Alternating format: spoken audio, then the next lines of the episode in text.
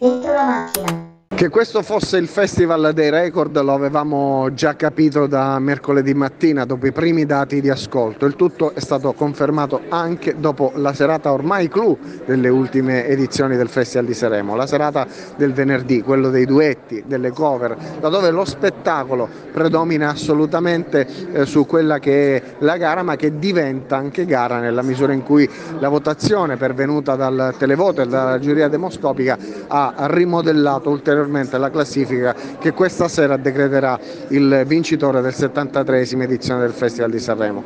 Troppo facile a questo punto dire che Marco Mengoni rimane il più accreditato alla vittoria finale. Le sue performance, anche quella di eh, ieri sera eh, durante il, i duetti,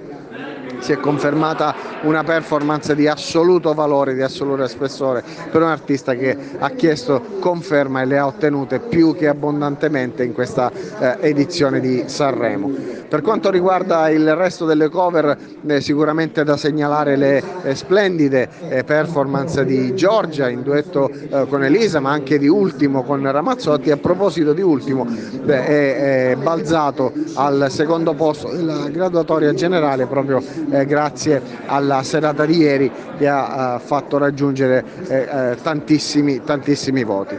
Questa sera attesissimi per la serata conclusiva di Sanremo i Depeche Mod, eh, ospiti stranieri eh, di questa serata finale, eh, ci sarà il ritorno di Chiara Ferragni alla co-conduzione insieme al grande Amadeus, consentitemi di dire grande perché non ci sono altri aggettivi per definire